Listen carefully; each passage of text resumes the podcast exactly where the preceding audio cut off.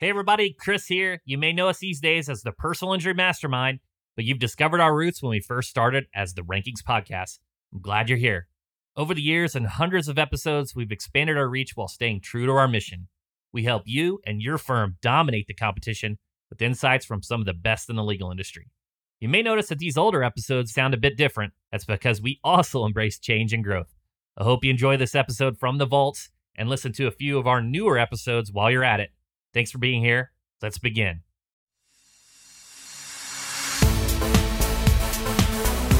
Welcome to the Rankings Podcast, where we feature top founders, entrepreneurs, and elite personal injury attorneys and share their inspiring stories. Now, let's get started with the show.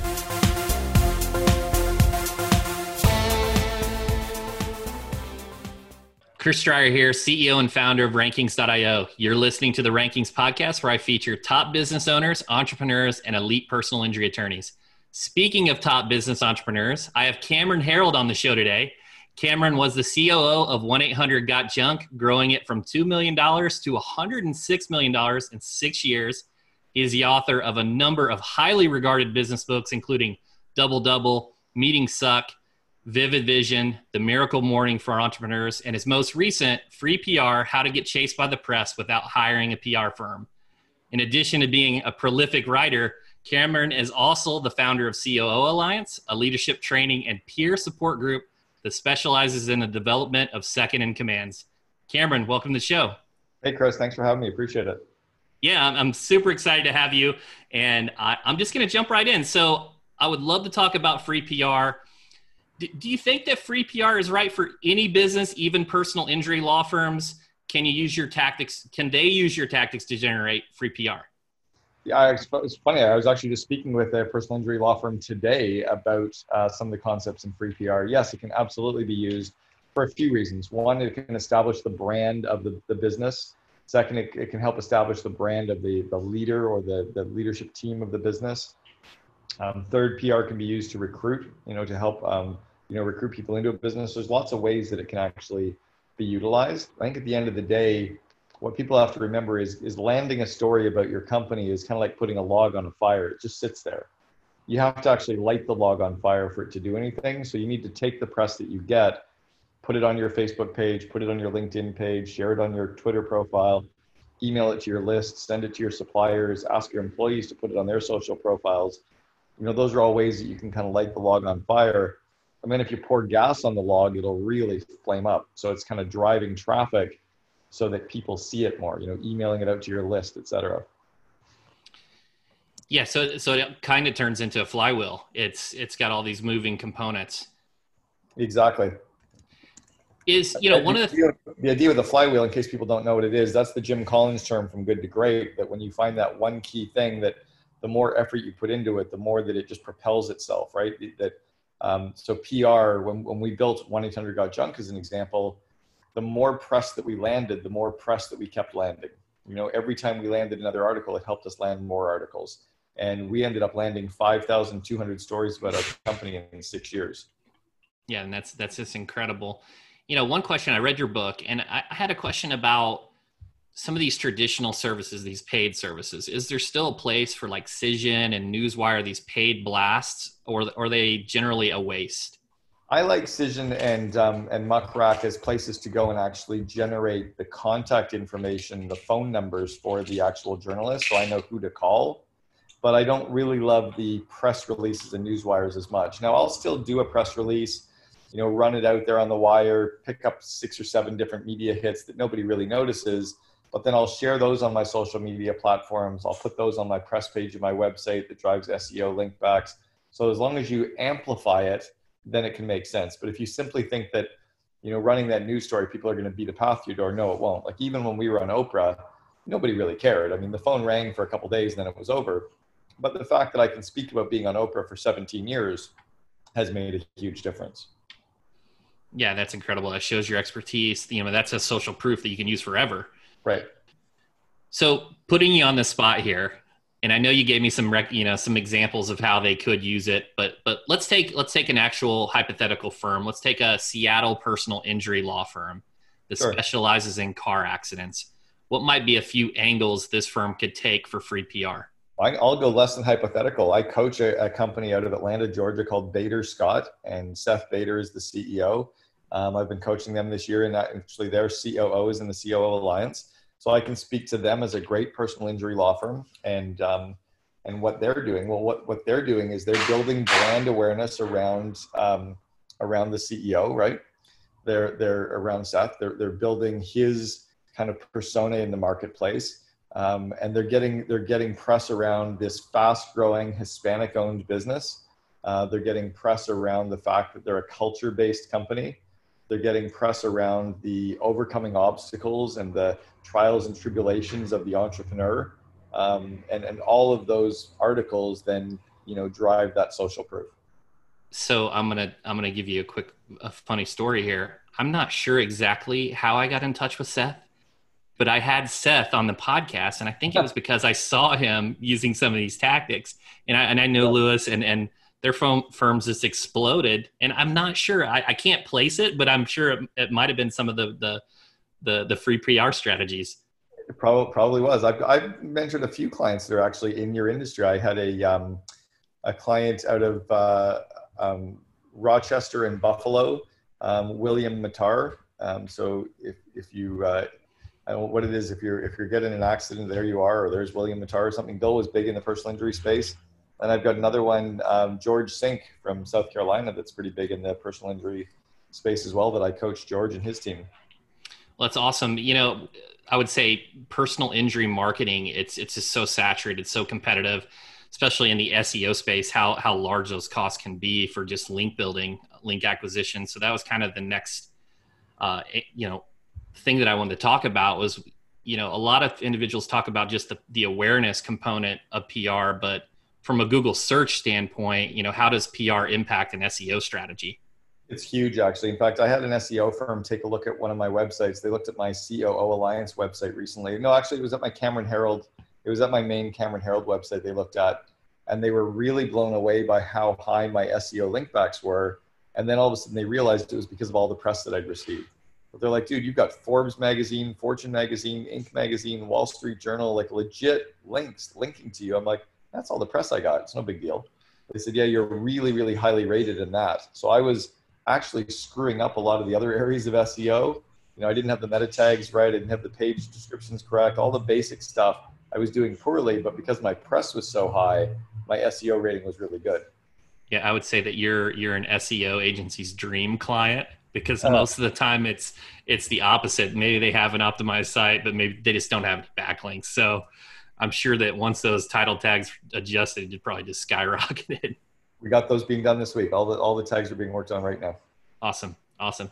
Yeah, let, let's shift gears over to the second commands. So when would it make sense to hire a COO? You know, what size does a law firm need to be to be considering this? It's a great question. So the first thing I would tell any CEO is that um, you know do you have an executive assistant right if you don't have an assistant you are one and um, for for a lot of ceos of personal injury law firms they've got lots of lawyers and they've got other people around but they didn't necessarily get a lot of the administrivia off their plate. So if you can get a lot of that busy work off your plate then that can be really powerful. Um, so i would start there first. Then afterwards i would look at bringing the second in command in. I'm also a little bit careful about putting a title on a second in command. You want the title to match the actual roles and responsibilities, the output the person's responsible for, the um, kind of oversight within the business that they actually have, and the compensation that you're paying them. So, as an example, for the head of operations, it could be a COO, but it could also be a VP of operations or a general manager or an operations manager. You know, it's like the head of finance could be a director of finance or a controller or a VP of finance or a CFO. You know, the head of marketing could be a marketing manager or a director of marketing or VP of marketing or a CMO. So be very careful with putting big titles in place because the people end up thinking that they're worth more than they are. They end up doing comparisons against um, others as well, and that can get very expensive. Yeah, that's probably the first thing that, that they do is they probably type those C-suite titles in there and see what they should be paid. And yeah. I, I, had somebody recently and they said, "Oh, I don't really care what the title is. They can have whatever title they want." I'm like, "That is a very, very expensive decision you just made."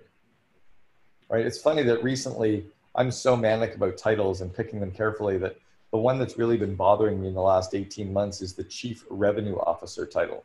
Well, do you know where the CRO title came from? It's because every other vertical in the business had a C level. Finance had CFO, marketing had CMO, operations had COO. The head of sales was always the vice president of sales. They wanted a C level title too, so we became the chief revenue officer. Great. So your VP of sales just got a C level title and now you're paying him 30% more. Yeah, I, I'd never thought of it like that. And then I would say the thing that I find sometimes, sometimes you hear this in EOS where you don't need titles, you know, you got this accountability chart, but then when the title's not descriptive, it's like it's not immediately clear what their responsibilities are. Well, and I've talked to Gino Wickman and Mark Winters about this with EOS Traction. That traction is really good until you get to 50 employees. Once you get past 50 employees in your company, you need to start using kind of the tools from scaling up, from Verne Harnish's work. Um, the problem with with EOS Traction is yeah, you don't need titles when there's only 40 or 50 people running around because everybody knows everybody. But when you get to 100 and you've got people walking around the company and you don't even know who they are, titles all of a sudden carry a much bigger weight. And with the external world, titles are important because it starts to place you on equal footing with the companies that you're trying to do, do business with. So I, I kind of disagree with them on that one, that, that titles are important, but you need to pick them in a very, very specific way. You know, the term integrator doesn't mean anything to people in the outside world. It does if you're in the EOS world, but to the head of a bank if you're out there trying to raise money and you're the COO or you're the integrator, which one's going to get funded? Probably the you know the COO. Yeah, that's true. And I even thought from a, a tactical standpoint, well, maybe there are if someone's interested in doing business with me, should I put you know integrator in there? Because then maybe those individuals that are doing traction may place value into that to having a business framework that this business runs off a framework, but yeah, that that can work, and especially when you get something like Traction that's such a well-used, well-understood system. It's like I think there's a couple of groups now that have done a good job with branding their systems. One is Strategic Coach with um, Dan Sullivan, and then the other is is Traction. You know, if you start to brand yourself using some of their, um, you know, like a level 10 meeting or an integrator, that's very Traction, right? Or a Kolbe profile or unique ability or free days is very you know strategic coach um, using some of that terminology can definitely help with the affiliation um, of, of others within that network, but it means nothing to the people in the outside world, That's which true. is much, much, much bigger than we think. You know, most yeah. people, most people have never heard of traction. And even though traction is massive, 99% of companies still have no idea what it is. Yeah, that makes sense. That makes sense. Um, They've done a good yeah. job inside of the YPO and Vistage and, and EO and um, you know, Genius Network. They've done a good job at infiltrating the mastermind communities. The agency space. Yeah, but the vast majority of businesses don't know of those tools yet. It's why they're horribly average as well. Most businesses are horribly average. Hmm. Yeah, that make, that makes sense. Um, yeah, so so throwing kind of a big softball question here. You know, so what are some tips a law firm law firm owner can apply to find their second in command? Ooh, um, well, the first one is being very, very clear on what you're looking for, right? So if you're really clear on what you're looking for, then you'll have a chance of finding it. It's kind of like when I, when we used to go, you know, duck hunting. My grandfather would take us out and we'd go to this certain area. I'm like, why are we always here? He's like, well, the wind is coming in from here, and and I know the ducks are coming in from this area. And I'm like, how do you know that? And he goes, well, I've been hunting in this area for 70 years. Like I know, I know what I'm looking for, and I know where to find them. So when you're looking for a COO, you've got to be very clear on what you're looking for. What are the core projects or initiatives this person has to get done in the next 12 months? Right? Where do people like that hang out? What are the core behavioral traits they have as a leader right now? Right? Where do those people hang out?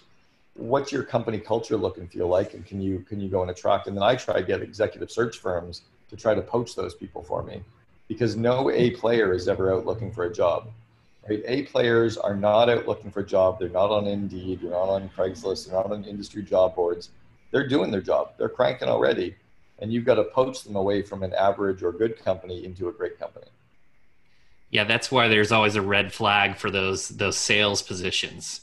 You know, with a sales recruiter. I mean, if it's if they're the the top dog, they're making that that big commission. They're going to be hard to recruit. Tough to pull away. Yeah. So, you know, one of the other things that you said was finding those, you know, the behavioral type of personality traits. Is there a particular particular personality assessment that you're kind of leaning towards? Is it DISC? Is it, uh, you know, uh, predictive or? I don't use the personality profiles as much probably as I should in the interview process. What I sit down though and think about on a on a job by job basis, what's the profile of the person look like on that job? So as an example, there's no salesperson who will ever make it through an HR screening process. HR hates salespeople. The best salespeople make it up on the fly. They shoot from the hip. They're problem solvers. They're cowboys. They're winging it you know but hr wants somebody who's very process oriented very detail oriented. You know they follow the procedures. There's no procedures in sales.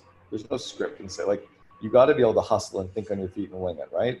And you got to be able to be high energy. Well hr people so there's the, the profile that you're looking for has to match the job itself. And then you can use personality profiles to find those kinds of people. But each different personality profile shows different things like the Kolbe profile just shows you how you start something, right? Which is great, but it doesn't doesn't show you the whole package. So I think you have to build in maybe some use of profile. I like personality profiles after I've hired people to show me how to work better with them, but I don't really like them as part of the decision making process in interviewing. That that makes sense. So you know we use DISC, but we're we're doing it after they're hired, right. and then we just we append their their num their letters so we can understand how they like to be communicated so we can communicate Bingo. with them on a better level. So on disc i'm a 98d and a 74i i'm and then on Kolbe i'm a, I'm a i'm a 9 quick start. I'm a 4393 like i'm running a thousand miles an hour. I'm, I'm not even sure i can see that far in advance but i'm going. But but so as long as but that doesn't say if i'm going to be good for the job or not the way I can know if I'm good for the job is what needs to get done. Have I done that before? And then do I fit with the people? If I can do it before and I've done it before and I can fit with the people, then here's how I operate. Here's the operating manual of Cameron, right? Here's how I act. Here's how I think. Here's how I walk and talk. Now, here's how to work well with me. And then tell me about you so I can figure out how to work well with you. So, so when you're looking for these second in command it, it's more about is it more about finding the areas that that kind of complement the ceo yeah. I, would imagine i would imagine if you had two dis there would probably be a lot of a well, lot of chaos occurring. if you have the two dis or if you have two people that are very very entrepreneurial or two people like or two people that really are great in marketing and sales and operations but they both suck at engineering and finance that's not a fit either so what I try to do is I think of the, the CEO and the COO as a real yin and yang partnership. And I try to think about what are all the things the CEO is great at? What are all the things the CEO sucks at? What are all the things that the CEO loves doing? What are all the things the COO hates doing? What are all the things that give the CEO energy? What are all the things that, that drain the CEO of energy? And then I try to find a COO who's really great at and loves doing all the stuff that the CEO sucks at and is not good at. I try to find somebody who's a great cultural fit with the CEO. And then I try to find someone who the trust factor is so high that on day one, the CEO will give the COO access to everything. So I had somebody recently say, well, it takes about three months after you hire someone to know if they're the right fit. I said, that's because you suck at interviewing. If you're really, really good at interviewing, you'll know everything about the person before you hire them. You know, in marriage, you date a person, you date them for a long time, you get engaged to them, you get to know them for a long time, you travel with them, you get to know them for a long time, and then you get married. So you know everything about them before the wedding day. Well, an interview process doesn't have to take years, but you have to go through all of those steps. Go for breakfast, lunch, and dinner with them, two different places each have your team go for breakfast. Like have your team do a group interview, have your team do a situational interview, have your team do a behavioral interview, do reference checks, use Torque, like really get to know this person. But most companies won't do that. It'll be like, oh, I like them. I don't give a shit if you like them. Can they do what we're hiring them to do? Do they fit? And do you like them? I'd say that radical candor, that radical transparency, just just alignment. So so you segment. There's a segue naturally to vivid vision does it start after you find this person is that the first thing hey here's the vision go execute on it no the first thing i do in the job interview process when i get the resume is i don't read the resume it clicks an auto reply them and says thanks for your resume please read this vivid vision of our company that describes what our company looks like, acts like, and feels like three years in the future. And read this article of us in the media that came out recently. And then, if you like what both of these say and it feels like a fit for you, send me a three minute video with why you feel like you're a great fit to work in the company. So I don't even want to look at their resume until I get a video from them, and I don't want them to send me a video until they've read the Vivid Vision. So that fast fails a ton. So those that are just rocket firing off your resumes yeah, I recently I had about 220 um, job, or resumes, sorry, for sales, sorry, 130 resumes for a salesperson I was hiring in about 10 day period. I only got nine videos in from the 130. I had one person was like, "Fuck you, I'm not sending a video." Okay, miss you, delete. Yeah, like you're clearly yeah, thank, thank you. Now I only have nine to go through. but, and I didn't look at the 130 resumes. I only looked mm-hmm. at the nine resumes that matched the nine videos. In fact, I didn't look at the nine resumes because four of the videos were kind of crappy. One of the guys was like, "Oh, I'm working from a home office, and sorry about the background. The background was like clothes piled everywhere and kids shit all over the place." I'm like, "This is a home office job. Like, you're always going to have that backdrop. I don't want you." Yep. So, so really, I only looked at five resumes and five videos, and all of those five people had already seen the Vivid Vision. One of the guys couldn't stop talking about the Vivid Vision in his resume. I'm like, you're a guy I want to spend time with. I know that you know where I'm going. I know that you like the vision of where we're going. I kind of like the way you look and feel. Now let's find out if you've done the stuff that I need you to do. And it seems like he got energy from hearing, reading the vision so, so he now knows going into the first interview how much he wants the job. I'm not going to show him the vision after I hire him. I need to know if he's got the twinkle in his eyes before I do an interview. Yeah, that makes sense because you would hate to go through that that tedious process of all these interviews and you find out, oh, your vision's different than mine. Right. What point? I actually had a guy that I did an interview with who came in and he goes, "Yeah, I read your vivid vision, but here's a bunch of things I think you need to be doing." I'm like, none of those ideas are lined up with where I'm going. None of them. They were completely counter to where I was going. So they were all good ideas, but not where I'm driving the company. I don't, I don't want to create an online university. I don't want to create a, he wanted me to do an online community of COOs for only like $200 a year. I'm like, I don't want to have 10,000 members in a small, like, that's not what I'm building. Right. So let, let's, uh, let's talk about second in command podcasts. Sure. You know, what are a few episodes that come to mind? Just a few of your favorites that that our listeners could tune into. Ooh, a few episodes. Well, first off, so the reason that I even started the Second in Command podcast was I was thinking about, you know, if you asked my mom, what was it like when you raised your family? My mom would have a very true story of what it was like to grow to grow the kids. And then she and my dad were together for, you know, all their 35 years until my mom passed away. If you ask my dad how did he raise his family, he'd have a very true story too. They'd be very different. Right? but they'd be very true.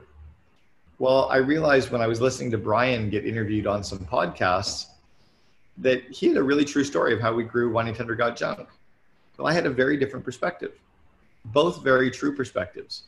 But mine was very operationalized and systemized and people and culture stuff, and Brian's was more vision and bigger picture.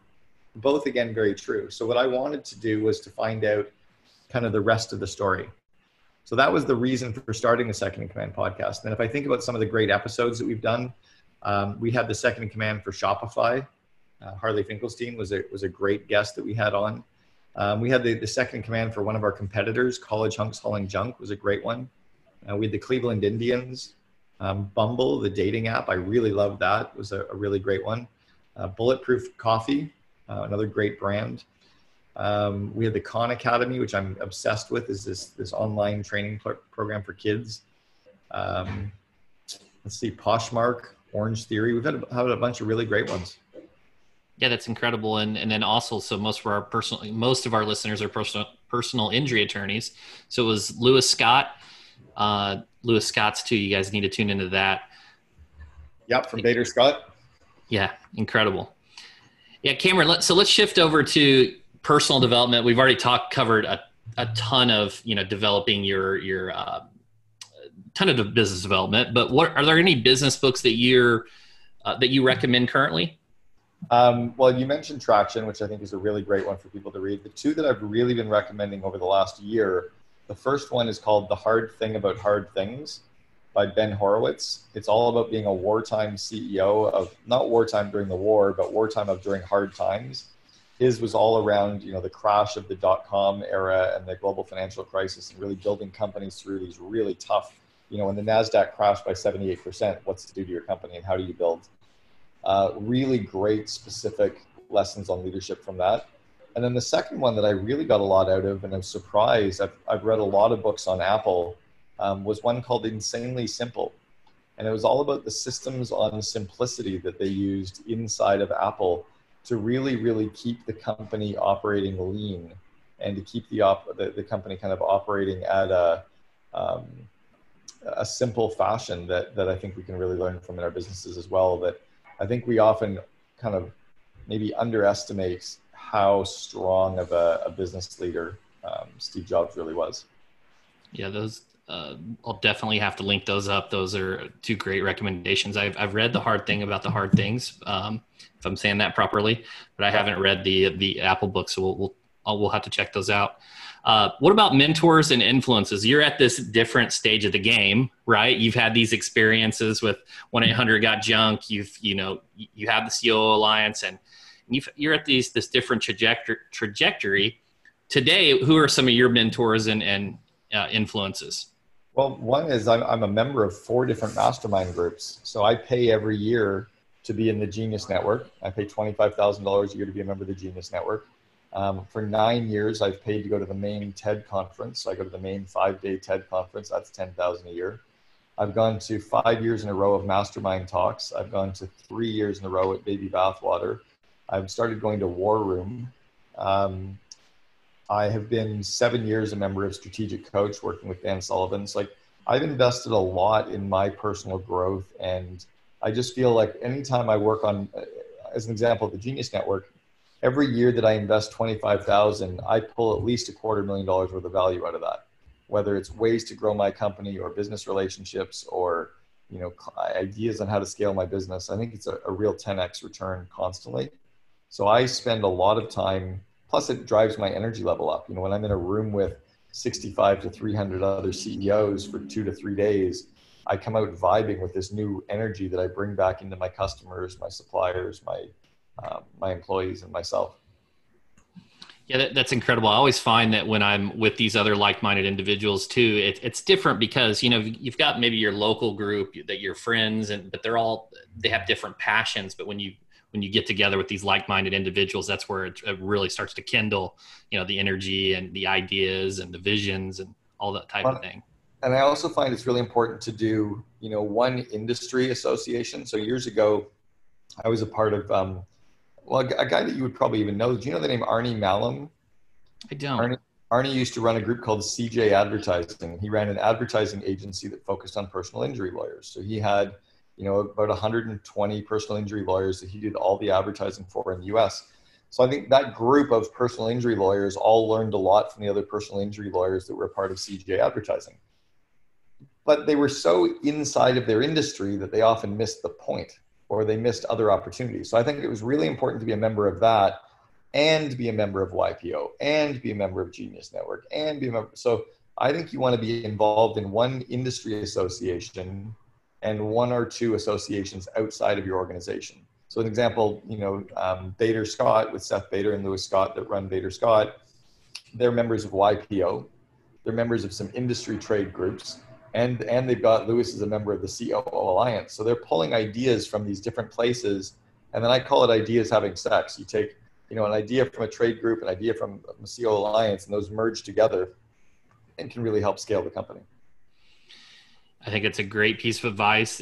The other thing I've just found for myself is I went from a like a peer group type mastermind to a one-on-one coach, and it just seemed like I lost a lot of those those other ideas because I was only getting the it was all about me, and I didn't get immersed in those other uh, individuals' lives and, and what they were doing to solve problems. Yeah, and I think so. You're you're bringing up something I want to speak just briefly about coaching. I've been coaching real companies with you know typically 50 to 500 employees for 13 years the world is littered with coaches. There's different types of coaches. And I think one end of the spectrum is pure coaching, which is using the Socratic method of asking a lot of questions to get the person to understand for themselves what they ought to do. And at the other end of the spectrum is consulting. It's when you hire someone to do it for you. I'm kind of in the middle as, as more of a mentor, where I'm not going to do the work for you, but I can tell you exactly what to do. Nor am I going to ask you 12 questions to get you to figure it out when you just want the shortcut.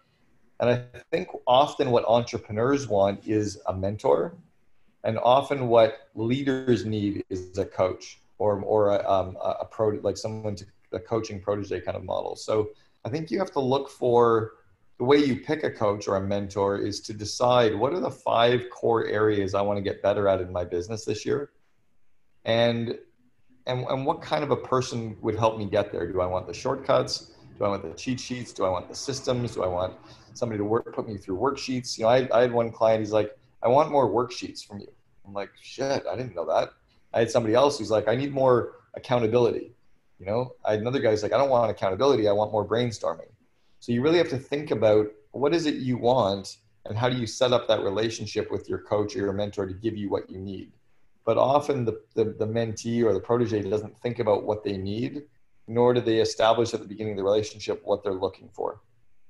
And I think you get more from that relationship if you do that. Well, I think that's a that's an incredible piece of advice there on its own. I, I mean, I that's a huge takeaway for me. I haven't looked at it like that. I've always just kind of lumped the different uh, types of coaching mastermind groups all together.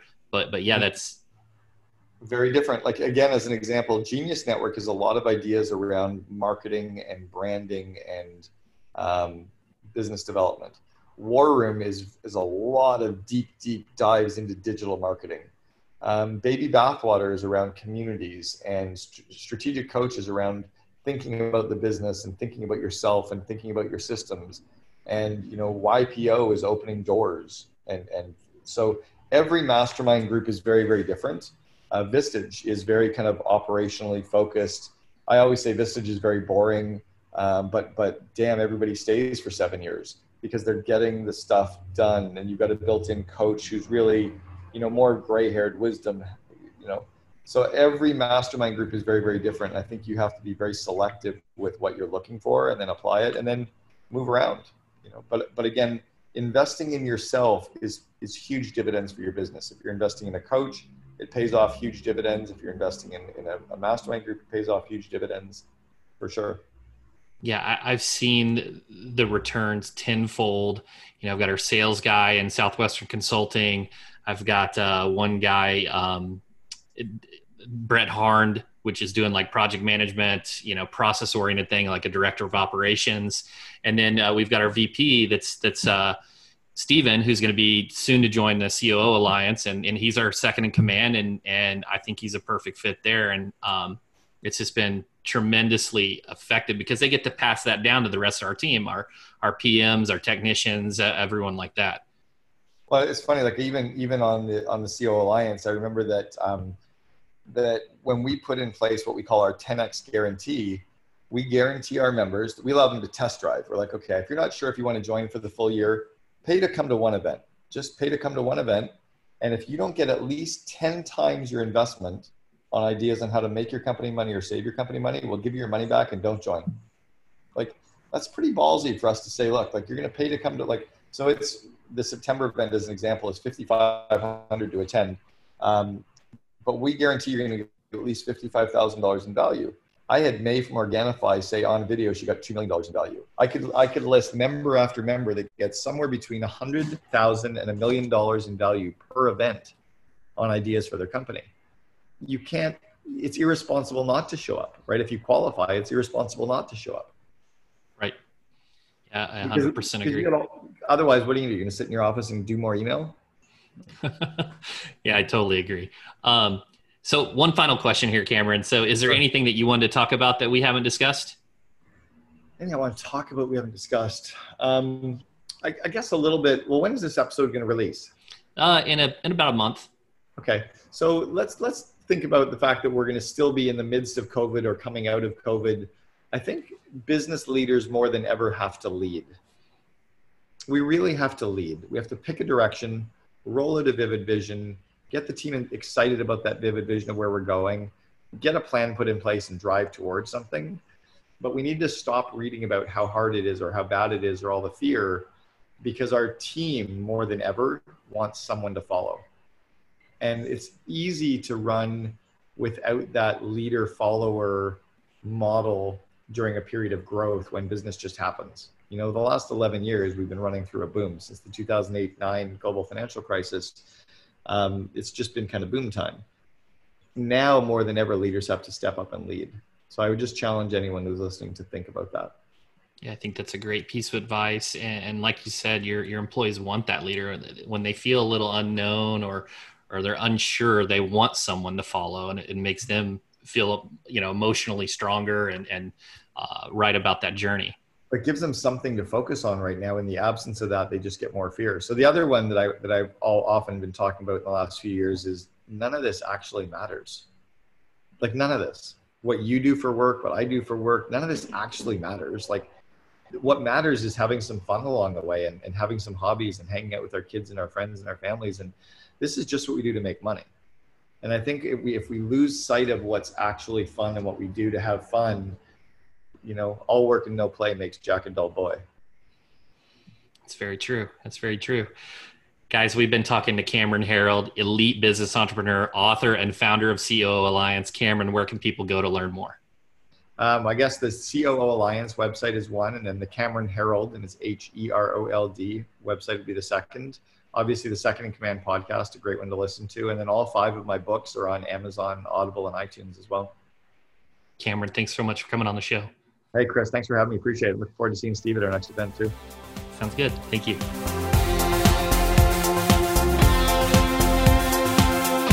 Thanks for listening to the Rankings Podcast. We'll see you again next time, and be sure to click subscribe to get future episodes.